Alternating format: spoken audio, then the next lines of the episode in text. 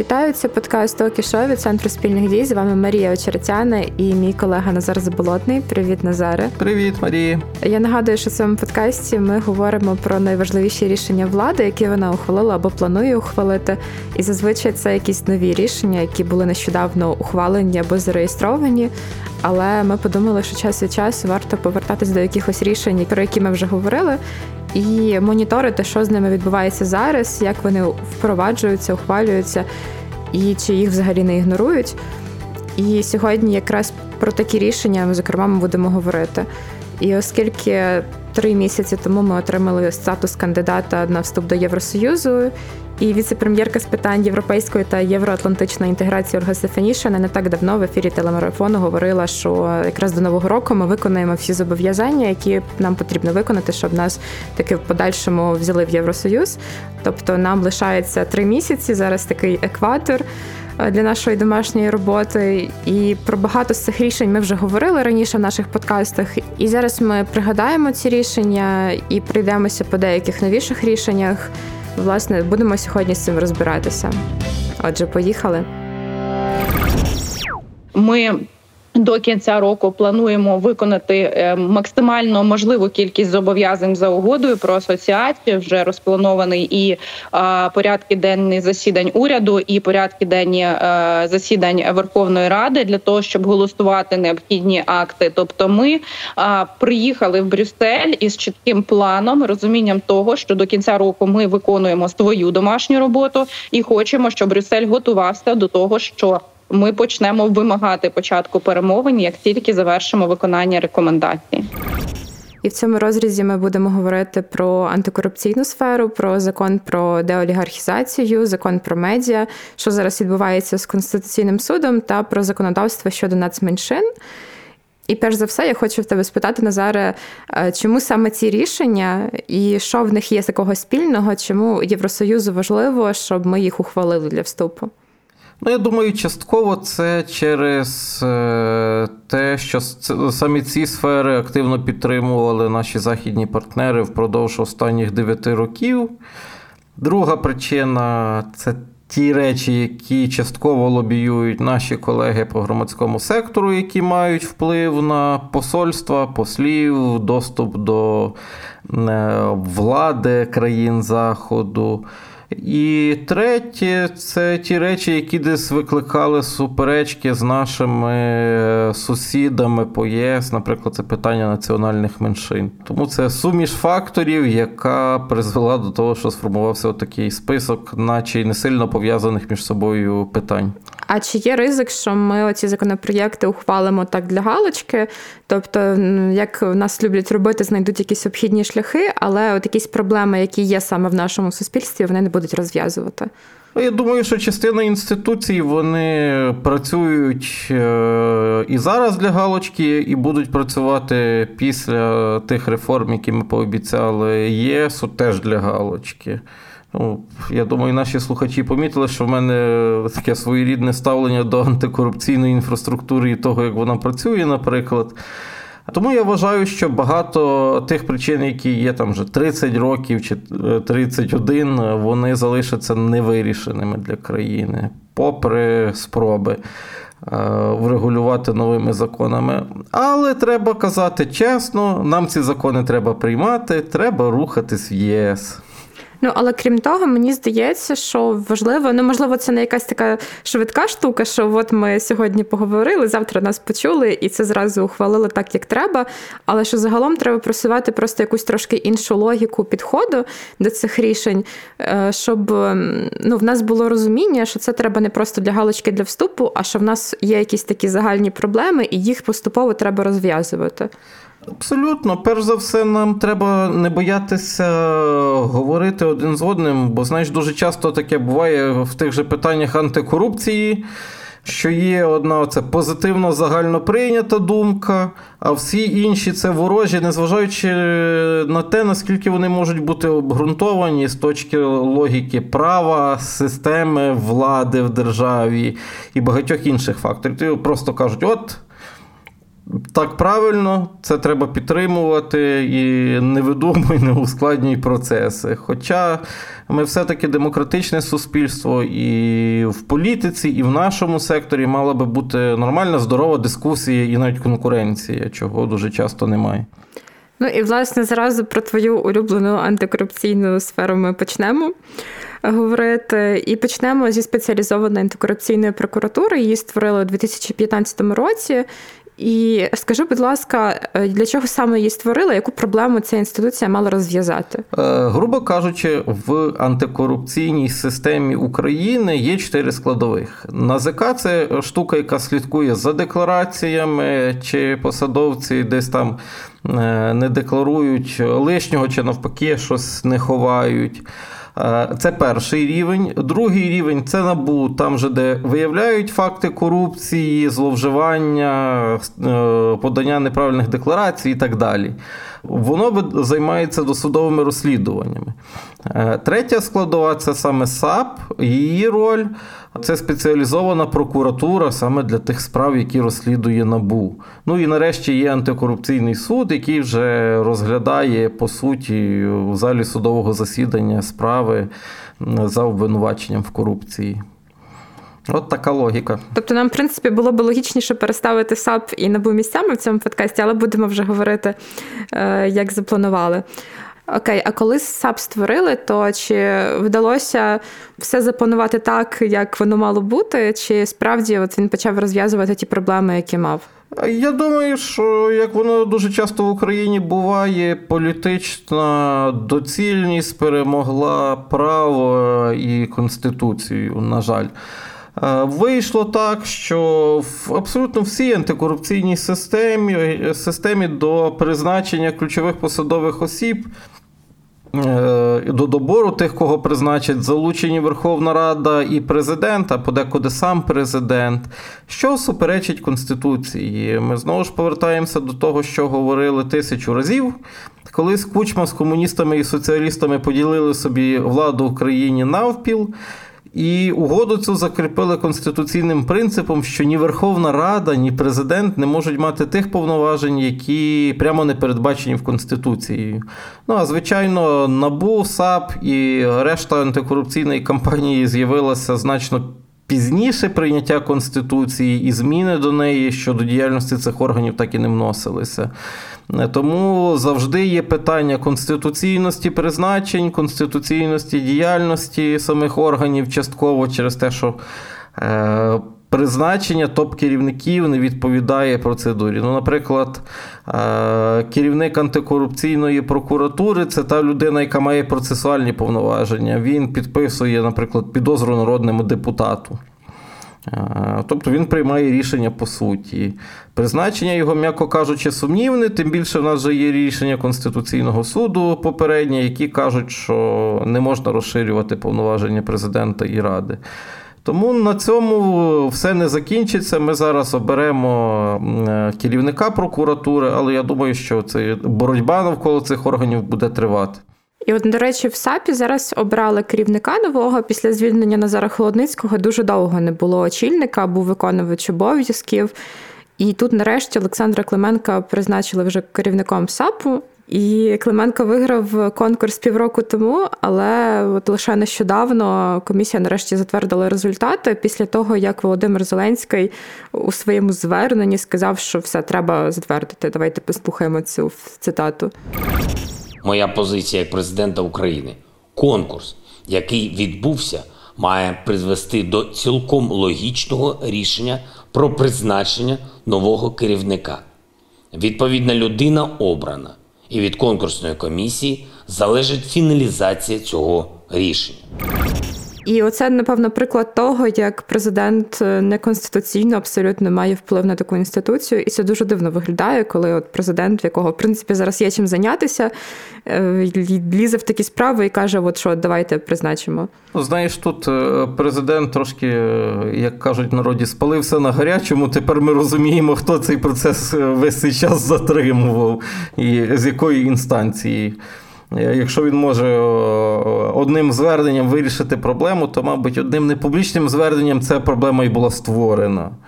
Оце про наскільки незалежними є інституції в державі. Я розумію, що це сталося десь під тиском е, тої ж потреби швидко виконати вимоги ЄСу. Інакше питання розтягнулося в часі і просто рішено дуже довго. І зараз е, обрали керівника, який, в принципі, багатьом подобається. Я так розумію, що це людина, яка викликає довіру, яка є професійною. Але чи ми можемо все вже видихнути і сказати, що все, тепер е, цей орган буде працювати нормально? Ти знаєш, багатьом людям там подобалась реформа патрульної поліції. Спочатку фотографувалися з копами, потім ходили, кричали Авако в чорт одні і ті ж люди.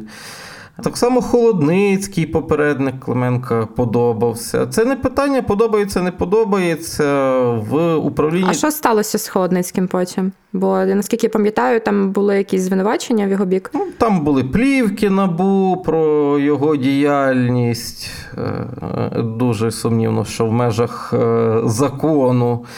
Були якісь політичні конфлікти навколо нього. Ну, знаєш, там, коли людина вже починає, ставши чиновником, починає очолювати якісь федерації футболу, це вже все. Добрий день, приїхали. В управлінні державою курчат завжди рахують по осені. Тому казати наперед, чи хороший керівник, чи поганий, я не візьмуся. Єдине, що в мене враження, що ми знов беремося за старі політичні справи. Це Роттердам Плюс, Трухін і багато іншого, яке колотиться в медійному просторі купу років без результату. Я так розумію, що з Роттердам Плюс знову ж буде безрезультатно. І що це для нас означає, типу, з точки зору от, нашої оцінки цієї інституції? Нашої це якої? Як оцінюють західні партнери? Як організації? Ну, Я думаю, знаєш, що західні партнери безумовно оцінюють добре, бо їхні вимоги виконані. А як організації, чесно, вся антикорупційна інфраструктура, наскільки я пам'ятаю, не посадила в тюрму жодного міністра. А виконавча влада на рівні міністра це саме те місце, де крутиться найбільше грошей він фізично керує величезними сумами грошей. Ну, там, е, Наприклад, Міноборони на наступний рік отримує половину державного бюджету. Інші міністерства теж отримують багато. Те, що ми побороли корупцію, я вірю, десь приблизно так само, якщо в Радянському Союзі побудували розвинений комунізм. Тому є дуже великі питання щодо того, чи дійсно ця вся система бореться з топ-корупцією. Бо одне діло там тягати депутата, який там в, в бекграунді, що називається, має чотири пляшки старопрамена.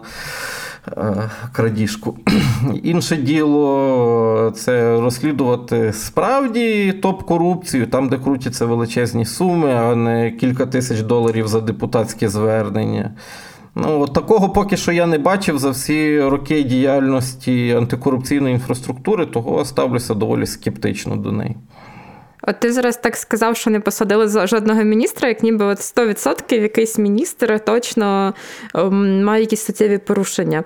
І от мені згадується нещодавна ситуація. От Давай зразу перейдемо тоді, ми говоримо про Держбюро розслідувань, бо я якраз планувала цю ситуацію в цьому контексті згадати про те, що днями правоохоронці повідомили про підозру заступнику міністра охорони здоров'я в 16-19 роках Павлу Ковтонюку за статтею про службову недбалість.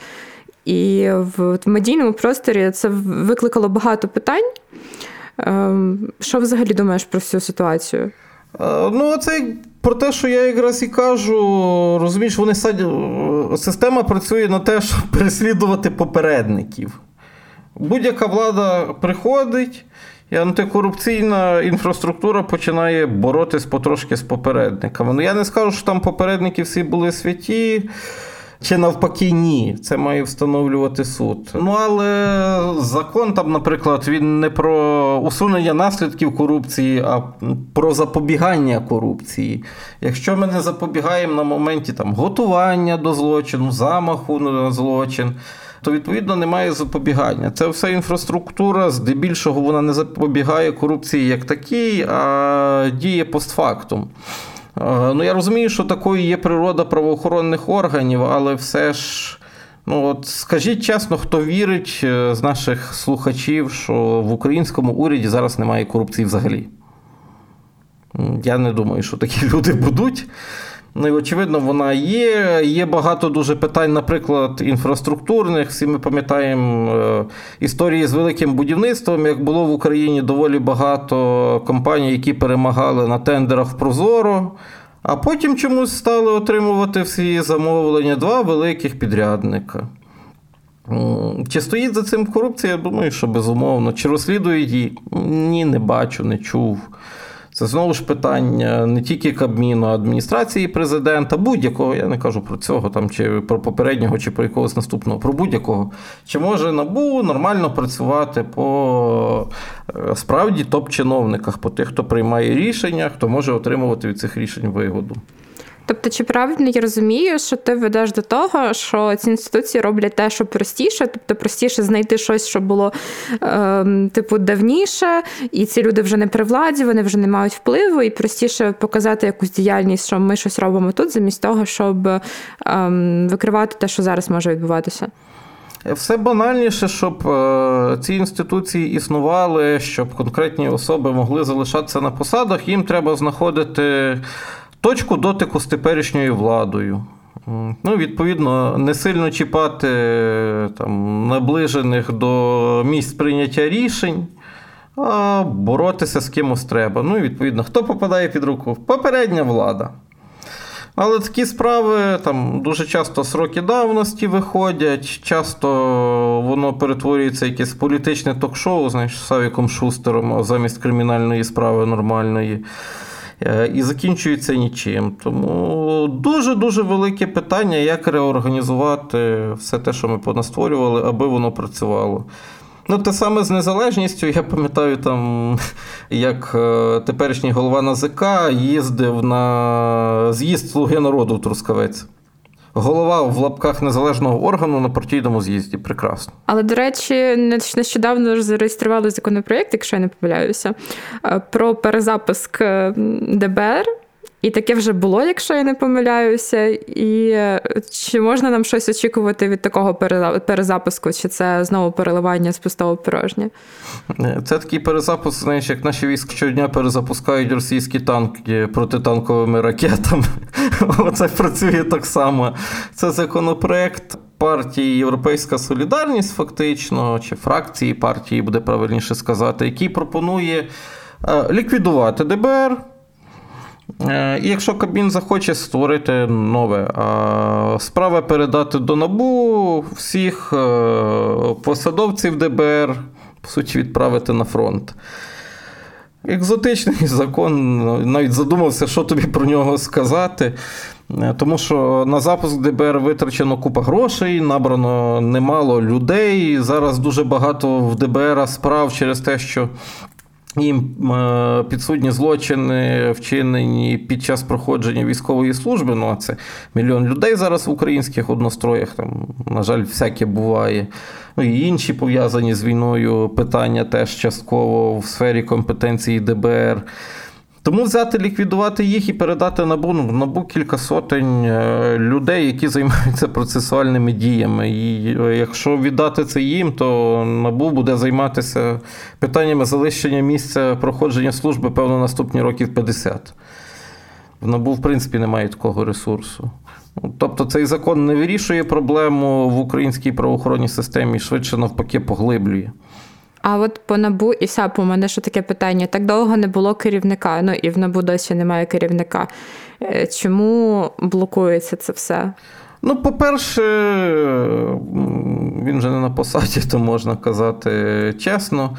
Е, для мене дивна поведінка пана Ситника, попереднього директора НАБУ. Конституційний суд скасував указ про його призначення, бо президент не мав повноважень призначати директора е, НАБУ. Чи правильно скасував? Я не кажу, які там політичні мотиви. Безумовно, були політичні мотиви в діяльності КСУ. Ми там всі бачили ці всі історії з Тупицьким і Касмініном. Але інше питання: чоловіче, а на якій підставі ти перебуваєш на посаді? От Людина правник професійний, сиділа, приймала якісь там рішення, вдавала, що проблеми немає. При тому, що прав перебувати на тій посаді в нього на той момент було стільки ж, скільки в мене і в тебе. Розумієш, ну, людина, яка розуміє свою відповідальність за державу, просто в таких випадках каже: добре, до побачення, от моя трудова, вибирайте нового. Але ні, в нас знаєш, по традиції з кабінету треба виносити вперед ногами, тому рішення не приймалося. Це перша річ, яка сильно била по діяльності набу. Ну, а друге, що коли в нього вже закінчився формально визначений в законі термін держава не спішила створювати комісію для добору кандидатів, були постійно якісь е, підхилимні розбірки, хто, що, куди, як. Держава це хто? Це нардепи? Та знаєш, наша Верховна Рада цього скликання настільки сильна, що трохи смішно казати про нардепів. Не думаю, що таке можливо без участі адміністрації ну, зараз офісу президента нардепи, ну, монобільшість слуги народу точно не настільки самостійна, аби чудити в таких рішеннях без згоди банкової. І знову нас вилазить те, що президент має повноваження, яких не мав би мати, і впливає на те, що не мав би впливати. Ну тут е, вплив на фракцію це ж чиста політика, вони представники однієї партії, і, звичайно, вони там спілкуються, було б нонсенсом намагатися їм заборонити спілкуватися чи обмежити політичний вплив. Тут більше питання, що знаєш, цього соціального ліфта. Вчора ти був десь там е, поблизу його дна, а завтра тебе викидає на саму його вершину суто через те, що ти попав в список якоїсь партії там сотим номером. Це трошки нонсенс. Люди не пройшли нормальної політичної кар'єри. Те, що я бачив дуже часто вживу, вони просто не розуміють своєї відповідальності. Ну, Тому вони чекають, поки президент чи хтось там в офісі президента прийме рішення. Е, добре, давай повернемося до антикорупційної сфери і підведемо якийсь такий висновок. З того, що ти розказав, мені видається, що створенням цих всіх інституцій і перезапуском черговим їх ми не розв'язуємо якусь таку глобальнішу проблему. І навіть якщо ми формально зробимо те, що від нас вимагає Євросоюз, то проблему ми цю не розв'яжемо, і треба якось набагато глобальніше дивитись на це питання. Глобально точно не розв'яжемо, але вирішимо одне позитивне завдання. Е, наблизимо себе до вступу в Євросоюз. А як буде далі? Ну, я думаю, що рано чи пізно ми прийдемо до визнання, що саме в ідеї антикорупційна інфраструктура не дуже працююча. Ну, Моє улюблене це коли чиновник, який отримує там 100-150 доларів по, е, теперішньому курсу, має пройти спецперевірку, яка триває 3-4 місяці. Ну, знаєш. Це питання логіки, чи залишиться багато охочих на таку роботу при таких умовах. Є ж речі не тільки пов'язані з корупцією, нам треба розуміти всю систему державного управління і поведінки людей, е, які працюють в сфері е, комплексно, а не тільки взяти: от давайте всі декларуйте, всі корупціонери. Е, НАЗК там буде всіх контролювати, НАБУ буде до вас приходити і так далі. Це якийсь дуже радянський підхід до вирішення питання корупції. Окей, переходимо до наступного блоку про закон про деолігархізацію. І цей закон ухвалили майже рівно рік тому, 23 вересня 2021 року. І зараз, е, ну я нагадаю, що за цим законом є чотири критерії олігарха. Якщо ти відповідаєш щонайменше трьом, то ти олігарх. Вітання. І е, чому цей закон, який ухвалили рік тому, фігурує у вимогах до України сьогодні, у 22-му році? Ну, фігурує, наскільки розумію, не сам закон, а питання усунення політичного впливу олігархів.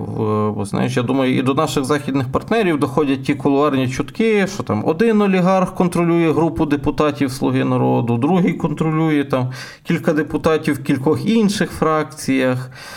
Ну і держава виглядає з боку не як держава, а як якесь акціонерне товариство, вибачте, при такій системі влади. Воно в нас так, звичайно, не є, бо в нас кращий в світі народ. Але якщо ти іноземець, приїжджаєш в цю країну, там, наприклад, з ролі посла чи якогось радника посла, і починаєш дізнаватися, як все влаштовано, ну тобі виглядає це як якесь акціонерне товариство. Так? Там Різні клани мають е, різні сфери впливу, різний масштаб впливу на державу. Е, тому мова про, перш за все, про деолігархізацію загалом. а не про сам закон про е, про олігархів. Ну і друге, сам закон він зараз перебуває на розгляді в Венеційській комісії і чекаємо на висновок, який, мабуть, буде е, впливати на те, що треба буде його або доопрацьовувати, або скасовувати. Ну і ми говорили раніше, тоді, коли вже розглядали цей закон, коли він ще був трошки актуальніше, тільки-тільки ухвалювався. Ми критикували його через ряд причин, і ми говорили про те, що він не розв'яже ці проблеми. Так, абсолютно. Це закон е, написаний з прицілом під кількох людей.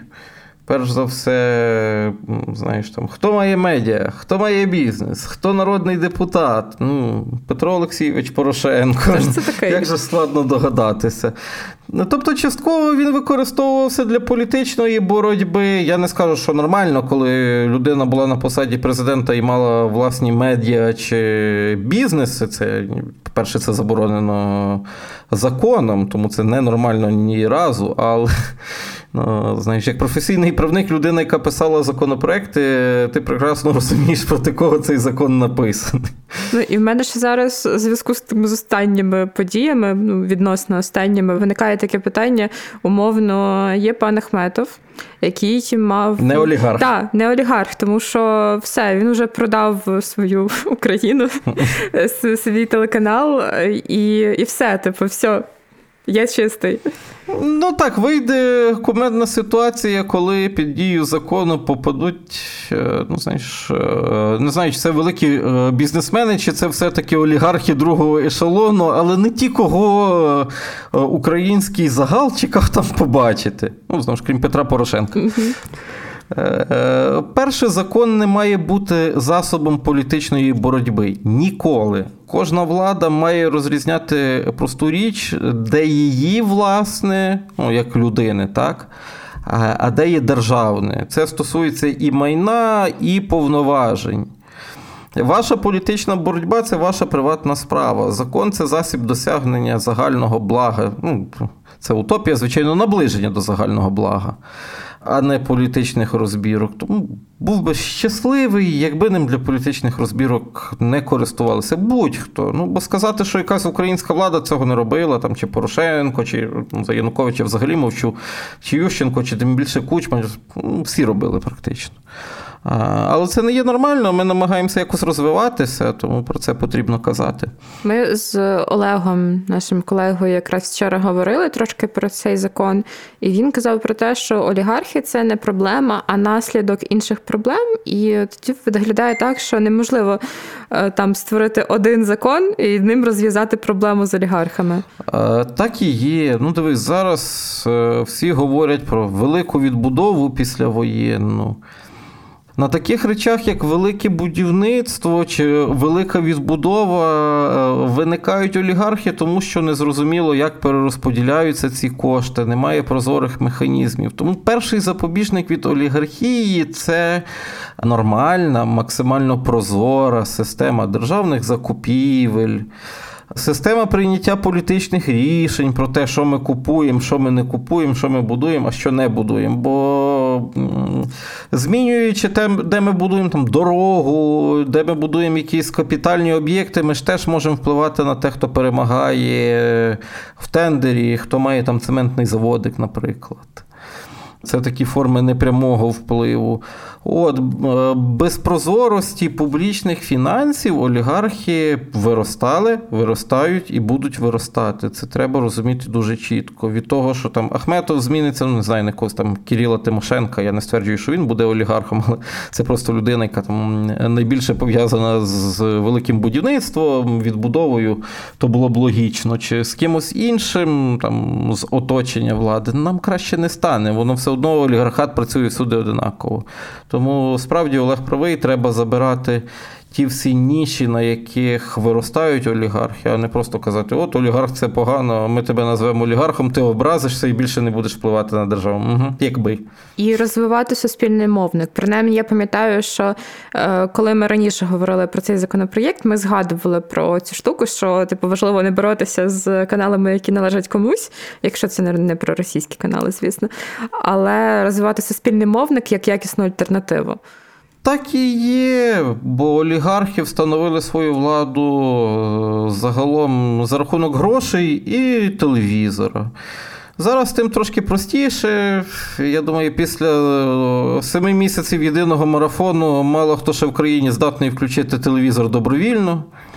І це лишиться на майбутнє, тому там класичні медіа вони втрачають свій вплив. Зараз буде модно володіти телеграм-каналами. Та це знаєш дуже сильно змінюється. Хтось щось не то написав все до побачення, відписався, підписався на інший. Соціальні медіа не можуть е, аж так впливати, як колись телевізор, бо телевізор це ж фактично монополія на інформацію в ті часи, коли ще не був розвинутий інтернет, соціальні мережі. Ну і коли фізична більшість українців дивилися тільки телевізор, а не сиділи в інтернеті. Тому то був величезний вплив, якого зараз немає, але все одно треба мати нормального суспільного мовника. Ну, Мені хочеться дивитися е, в ті рідкісні моменти, коли я включаю телевізор щось якісне, а не все на рівні Ванька встанька, що таке. Пісня з Тіктока. Дуже люблю. Окей, тоді виходить, що цим законом е, про олігархів, і навіть цим або не цим, тобто який би він не буде, але одним точковим законом ми можемо задовольнити якісь базові потреби щодо вступу в Євросоюз, але ми не розв'яжемо проблему, і це таке нам велике домашнє завдання на дуже довгий період часу. Робити так, щоб олігархи просто не мали шансів впливати на країну. Звичайно, питання боротьби з олігархами, значить, це як е, порятунок потопаючого справа самого потопаючого, так само боротьба з олігархами, боротьба з корупцією. Це все питання, перш за все, нас до нас самих, а не те, чого хоче ЄС, НАТО чи ще там хтось. Ми ж хочемо жити в нормальній країні, правда. Щоб ця вся війна, втрати, жертви, вони пізніше, ну, знаєш, хоч морально, частково були виправдані тим, що ми побудуємо нормальну країну. Ну, Це не про не про ЄС, чи про НАТО, чи про ще щось, це про нас. Тому я би дуже хотів, щоб ми все-таки говорили про глобальні речі, чи взагалі воно може працювати. Ну, Така річ, як закон про олігархів. Ну, якось вона може працювати, але чи вирішить вона проблему, то швидше ні. Ще одна вимога Євросоюзу до нас це розібратися з Конституційним судом. І тут варто згадати призначення Ольги Совгиріх суддею Конституційного суду. Якраз ми з Назаром говорили про це, може, з місяць тому, якщо я не помиляюсь, про те, що це все відбулося не дуже ок. Е, давай нагадаємо слухачам Назаре, що там відбулося. Ну, перше, те, що мене і попереднього разу найбільше зачіпало, ми говоримо про те, що суддя КСУ має бути незалежною. Незалежною вона стає за рахунок того, що вчора вона вийшла з партії, сьогодні вона вже незалежна стає суддею Конституційного суду. Чи справжня це незалежність? Дуже не дуже. знаєш. Також сама Конституція передбачає, що суддів КСУ мають е, добирати через конкурсну процедуру, але її фактично немає. Тобто зараз це просто там якась співбесіда? Ну, Виступ в парламенті і пару запитань. Там що Це якщо призначає парламент. Є якісь ще комітетські там обговорення, ну але це теж дуже складно назвати саме процедурою конкурсного добору. Також призначає там і суддів, і президент своїх кандидатів. Е, як призначає президент, який там конкурс взагалі складно собі уявити. В адміністрації президента, хіба знаєш, так е, їх ставлять як це навпізнання з другого боку, за непрозорим зеркалом президентки. О, цей підходить, це він, мій суддя КСУ. Тому немає нормальної процедури. Про це дуже багато розмов, що має бути конкурс, е, хто має призначати людей, які будуть добирати КСУ і так далі. Зараз йде мова про те, щоб. Все-таки була якась в лапках незалежна знову ж, бо незалежність в праві це така. Під нею мається не те саме, коли ми говоримо про незалежність держави, грубо кажучи про те, що має бути комісія, яка має добирати кандидатів на посади суддів КСУ.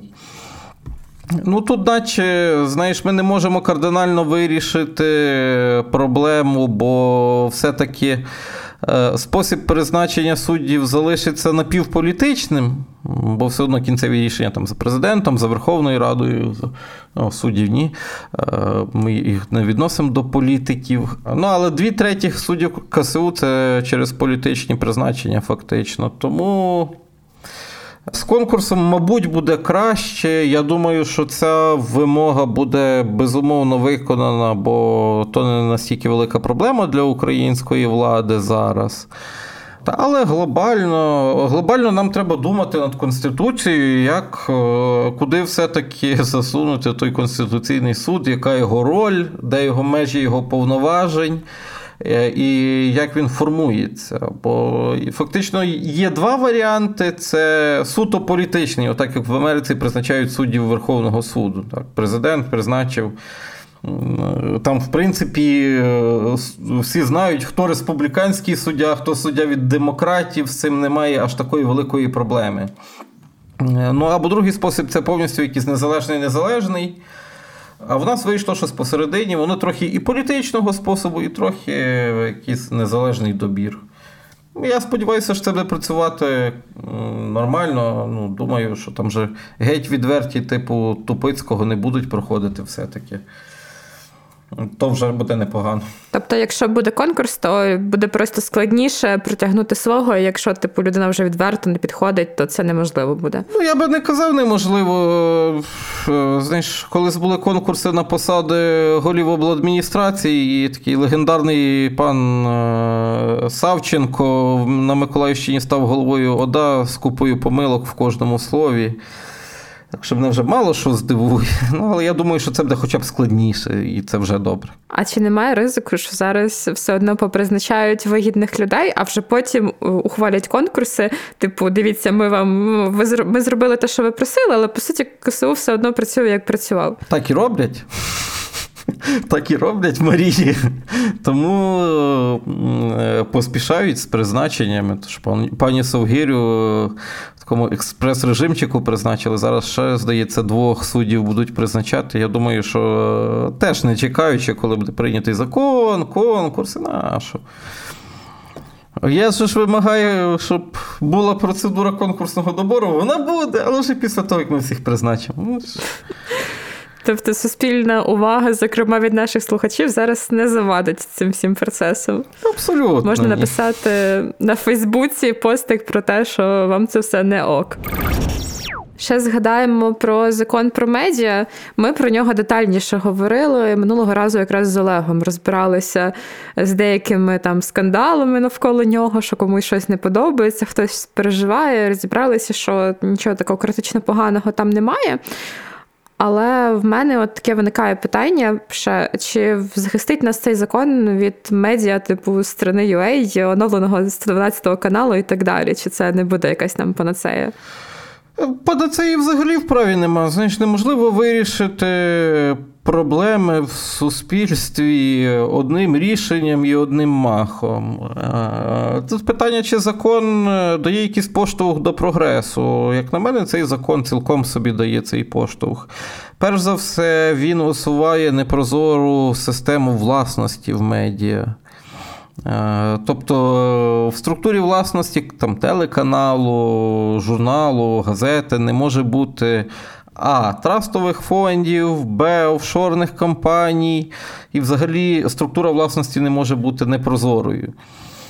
Е, ну, Тому це вже прогрес. Е, розумієш, е, Ми зможемо бачити Коломойського за каналом Коломойського. Ну, Ахметова не знаю, чи ще побачимо за каналами Ахметова. Там Порошенка вже теж не побачимо за каналом Порошенка, бо там створили якусь спілку. Редколегію, яка фактично є формальним власником каналу. А редколегія, по суті, якщо за редколегією стоїть все одно якась людина, то редколегію все одно можна залишати, і це лишається якась непрозорість. Ну та чого? Воно прозора система. Ми знаємо, хто входить в редколегію, знаємо, хто ага. виконує функції управління, там немає трастів, офшорів. Але є один нюанс. Ну, Наважусь припустити, що в більшості українських телемедіа є готівка. Тому що витрати на канал, ті, які йдуть по бухгалтерії, і ті, які реальні, дуже різні. ходять такі легенди, що наче. Пан Бородянський, коли вивів СТБ на прибутковість, а всі інші канали збиткові. Ну, якщо чесно, навіть щодо СТБ маю деякі сумніви. Включав, на жаль, пару раз той канал. Тому е, телемедіа це така річ, яку фізично потрібно вливати гроші, бо воно, крім передвиборчих періодів, воно не прибуткове. А на виборчий період там ж так само працюють по здебільшого, по схемах занеси в мішку гроші, тоді ставимо твою там непряму рекламу. Але те, що не можна буде через якісь кіперські офшори зареєструвати медіагрупу, це для мене вже прям свято, я можу сказати. Цей законопроєкт ще не розглядали в другому читанні? Е, так, треба стежити за тим, яких змін до нього понавносять між першим і другим читанням, що в залі буде з ним робитися. А зараз ми стежити фізично не можемо, бо прямих трансляцій немає. Олег дуже печалиться з цього приводу. Його любимий ну, канал не транслюють. Ну я б не сказав, знаєш, що я би добровільно це дивився здебільшого, але це все-таки моя робота, і відсутність трансляції заважає дуже. Окей, тоді ми ще до одного блоку переходимо останнього на сьогодні про зміну законодавства щодо нацменшин. Е, я пропоную одразу послухати коментар Стефанішиної в інтерв'ю Європравді про це. Закон дійсно є. Ми над ним е, працюємо. Працюємо з меншинами за останні два місяці. Ну щонайменше п'ять зустрічей було різних стейкхолдерів з національними меншинами. Ідеальних законів е, не буває. Завжди будуть е, рекомендації. Ми розуміємо, що питання в цілому національних меншин, мови вони є чутливими взагалі в переговорах з європейським союзом. Ви наводили приклад е, Болгарії, Північної Македонії. Ми розуміємо, що виконанням цієї рекомендації не обмежиться наша дискусія щодо питань національних меншин меншин. Тому наше завдання на даному етапі прийняти максимально рамкове законодавство і далі дискусію перенести на площадку урядову, де ми будемо формувати саме державну програму, яка буде враховувати інтереси кожної окремої. Назаря, розкажи, будь ласка, що саме ми в принципі маємо забезпечити цим законодавством? Національні меншини мають кілька груп прав. Перше це право на самоідентифікацію, тобто належати до асоціювати себе з певною національною меншиною, належати до неї, дотримуватись її традиції, використовувати її мову і так далі. Друге, це культурно, це зберігати цей е, зв'язок. Поколінь, зв'язок е, національний, святкувати національні свята, дотримуватись інших традицій. Е, також воно е, сучасні вимоги передбачають рівний доступ до політики незалежно від національності і релігії, і нарешті право створювати свої громадські об'єднання, бути кандидатом, брати участь в політичному житті. Ну і останнє це група прав, які найбільше в нас викликали завжди суперечок. Хоча спір був насправді не про національні меншини. Це мовні права національних меншин. Е, зокрема, міжнародні акти вимагають е, щонайменше надавати можливість вивчати рідну мову представникам національних меншин. Е, ну і бажано давати змогу вчити там історію, культуру свого народу рідною мовою. Оце такі групи прав. Ну, я думаю, наші слухачі скажуть, а що ще забезпечувати. В принципі, ну, там дивишся український парламент, е, очевидно, що там є різні люди, різних національностей в принципі немає е, якихось політичних перешкод для того, що там представник румунської, угорської діаспори, кримські татари, ну кримські татари це корінний народ, а не нацменшина, щоб вони потрапляли в український парламент, були призначені на посади міністрів, заступників, чиновників. З доступом до влади у нас все окей, так? З дискримінації, ну, чесно, не чув, аби в нас так було масово У нас дискриміновані здебільшого були україномовні люди. Ну але з приводу ромів тут я маю сказати, тому що це мені здається така найпроблемніша меншина не тільки в нас, а в принципі, ну в багатьох країнах е, є проблеми з інтеграцією ромів, і ну, тобто це не щось таке специфічно наше, але що тут справді нам є над чим працювати. Ну, проблема з ромами складніша, ніж з будь-якими національними меншинами, мабуть, в нас. Через те, що ми досі не знайшли підходів, як е, нам забезпечити повну інтеграцію їх в сучасне суспільство українське. Ну і від того виникає такий ефект. Е, якась частина наших співгромадян їх там просто демонізує. Вони так само все ще більше закриваються в своїх спільнотах.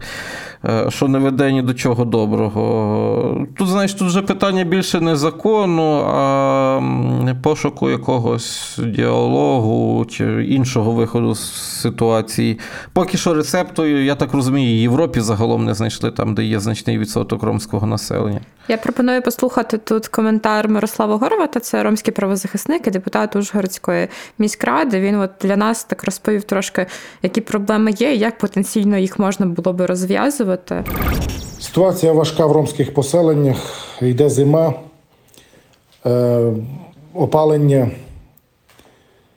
відсутнє, відсутній газ, а є будинки, де відсутнє світло, вода і умови, в яких проживають роми, вони є важкими. І це теж треба враховувати, що, що ситуація з ромами дуже важка. Тобто, я завжди говорив, що роми повинні представляти свої інтереси в всіх державних структурах. Якщо ми говоримо про воєнний період, про воєнний час, то теж у ромів мав бути якийсь представник, якась людина-посередник, яка би мала би займатися би цим цим питанням, тому що ситуація з ромами завжди була і залишається важкою. Це не новий напрямок, цей напрямок, ці, ці структури е, працюють е, в Словаччині, в Угорщині, е, в інших європейських країнах. Там це все вже збудовано і сформовано, сформована така політика щодо ромів.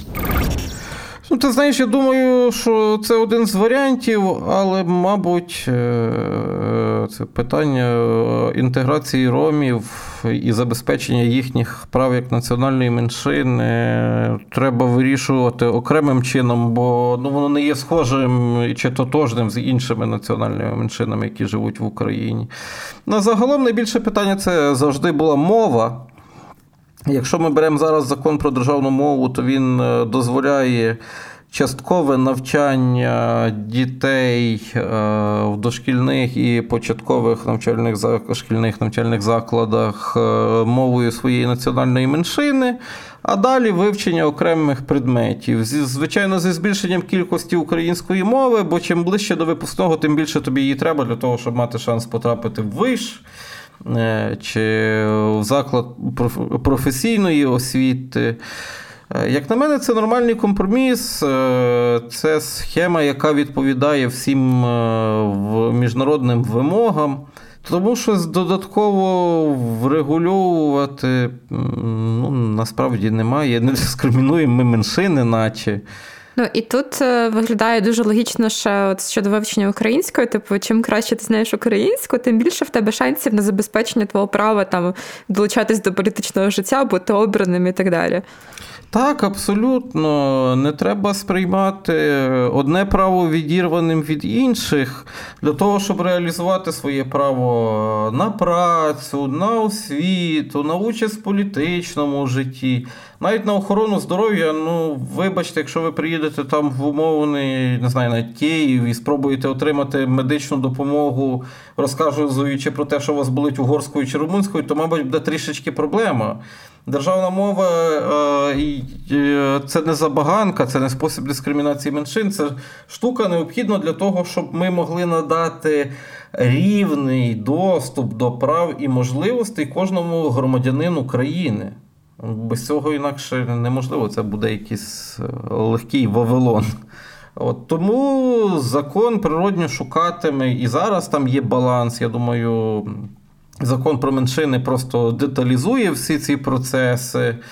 Е, ну, але буде баланс між потребою в збереженні культурної і національної ідентичності представників національних меншин, і також ем, потребою вивчення державної мови. Е, знаєш, мене дуже е, засмучує про це. Тодішній президент Порошенко казав, здається, на пар'є. Про проблеми з ЗНО в дітей Закарпаття, там, з угорських румунських сіл які там набирають якісь взагалі мізерні бали і не можуть потрапити на навчання в українські виші. Через те, що, ну, перш за все, через те, що бракує знання мови. Я не думаю, що вони там якісь гірші від дітей з сусідніх українських сіл. Але не знаєш мови, тобі тяжко ну, правильно відповідати на тести, ту ж математику складніше розв'язувати задачі. Не даючи нормального доступу до державної мови, ми ж обрізаємо набагато більше прав, ніж е, права нацменшин. Тому завжди треба шукати здоровий баланс між е, правами нацменшин і потребами інтеграції цих людей в суспільство. Інакше ми просто їх витісняємо фактично з країни, ми їх відправляємо в ту ж Угорщину, Румунію, жити, вчитися. Так не можна своїми громадянами робити. Ну так, тобто ми зацікавлені, щоб ці люди, які там здатні працювати для нашої держави, робити її кращою, лишалися в нас. Так, ми їм е, з одного боку, ми демократична держава, ми кожній людині даємо можливість поїхати. Ну, Крім військовозобов'язаних чоловіків на на час воєнного стану. Зрозумійте, треба. Угу. Це природні і потрібне обмеження. Але загалом в нормальних умовах в умовах миру їдь куди хочеш. Але з іншого боку, ну ніяка країна не буде стимулювати скорочення свого населення, виїзд робочої сили за кордон там. Е, молодих талановитих людей. Тому, звичайно, що нам треба давати можливість тим же людям з нацменшин вступати в українські виші, в ПТУ, вчитися, працювати, подорожувати по країні, взаємодіяти з іншими людьми. Е, знаєш, е, дуже багато дослідників виводять взаємозв'язок між тим, наскільки сучасне населення країни мобільне і національною єдністю. Ну, У нас до 2014 року з мобільністю були величезні проблеми. По-перше, пам'ятаєш, які дороги були тут.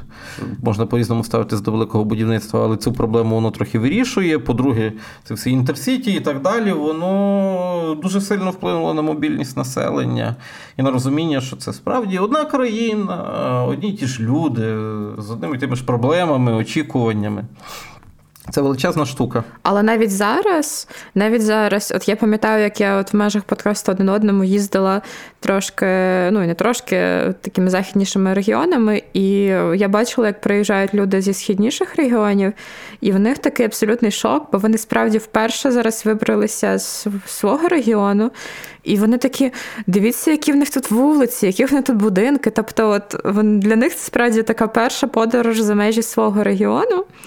І я думаю, що воно їм ну, додасться. Тобто, крім того, що це дуже погано, що війна їх змусила поїхати, вони щось для себе візьмуть з цього досвіду. Так, абсолютно. Якось так склалося, що в моєму містечку дуже багато людей з Харківщини. Вони вже попрацевлаштовували здебільшого. Це люди, які працюють в абсолютно різних сферах обслуговування. Я жартую постійно, що це найприємніші люди містечка. Бо знаєш, як маленьке містечко, всі всіх знають. Так. І немає оцієї такої потреби бути сильно люб'язним. Ну, а ти ж мене знаєш, ти не образишся. От, А ці люди з Харківщини якісь такі приємні. Насправді це, мабуть, е, багатьох мешканців Заходу змінило трохи там уявлення про те, як виглядають люди ті ж Харківщині, Донеччині там, чи на Запоріжжі. Тому справді жаль, що через такі обставини, в такі, в умовах такої біди. Е, люди вимушені вперше їздити. Ну, але сама по собі соціальна мобільність вона дуже важлива штука для національної єдності. І ще одну річ хочу сказати з приводу один одному цього подкасту нашого. Е, в нас є епізод про Ужгород, якраз присвячений національним меншинам і тому, як ці національні меншини наближають теж нашу перемогу. І, зокрема, я там спілкувалася з угорцями і ромами, яких ми тут згадували вже сьогодні. І ці люди справді говорили про те, що це їхня батьківщина, що вони хочуть бути тут і хочуть бути корисними тут. І тому дуже важливо знайти способи, щоб е, всі ці люди були певною достатньою мірою інтегровані в наше суспільство. А отак загально хочу зробити висновок з приводу нашої розмови сьогоднішньої, що євроінтеграція це важлива річ, і ці рішення, які ми ухвалюємо заради неї, це важливо, але ще важливіше, мабуть, дивитися в корінь проблеми і шукати більш комплексні способи розв'язати ті проблеми, які в нас є. Ти погоджуєшся зі мною, Назаре? Цілком, ну і знову ж, е, моя думка в тому, що ми перш за все працюємо для себе, а не для того, щоб хтось поставив галочку знаєш, там, в атестаті на вступ в ЄС. Тому треба пам'ятати про ціну, яку ми зараз платимо, щоб мати можливість працювати парламенту, виконавчій владі, щоб ми з тобою могли про це все говорити. Ну, Дуже хотілося би аби ці всі зміни були неформальними, а такими справді суттєвими, дієвими, і щоб крім вступу в ЄС, вони вирішували практичні проблеми. Це був подкаст Центру спільних дій про рішення ключових державних органів України. І з вами були Марія Очеретяна та Назар Заболотний. Я дякую звукорежисеру Андрію Іздріку, який це все монтує, щоб вам було приємно слухати нас. І я нагадую, що нас можна слухати на українській правді, подкасті НВ в ефірі громадського радіо на частоті 99 і 4 FM у Києві, а також на Apple Podcast, Google Podcast, SoundCloud і Spotify. І в коментарях пишіть свої відгуки, пишіть свої запитання. Нам дуже цікаво відповідати на них. І нам дуже цікаво, що ж ви думаєте про наш подкаст, чого вам бракує, можливо, в ньому, щоб робити його кращим. І також слухайте наш подкаст один одному про те, як в різних громадах наближають нашу перемогу. Дякую, що слухаєте нас, і почуємося.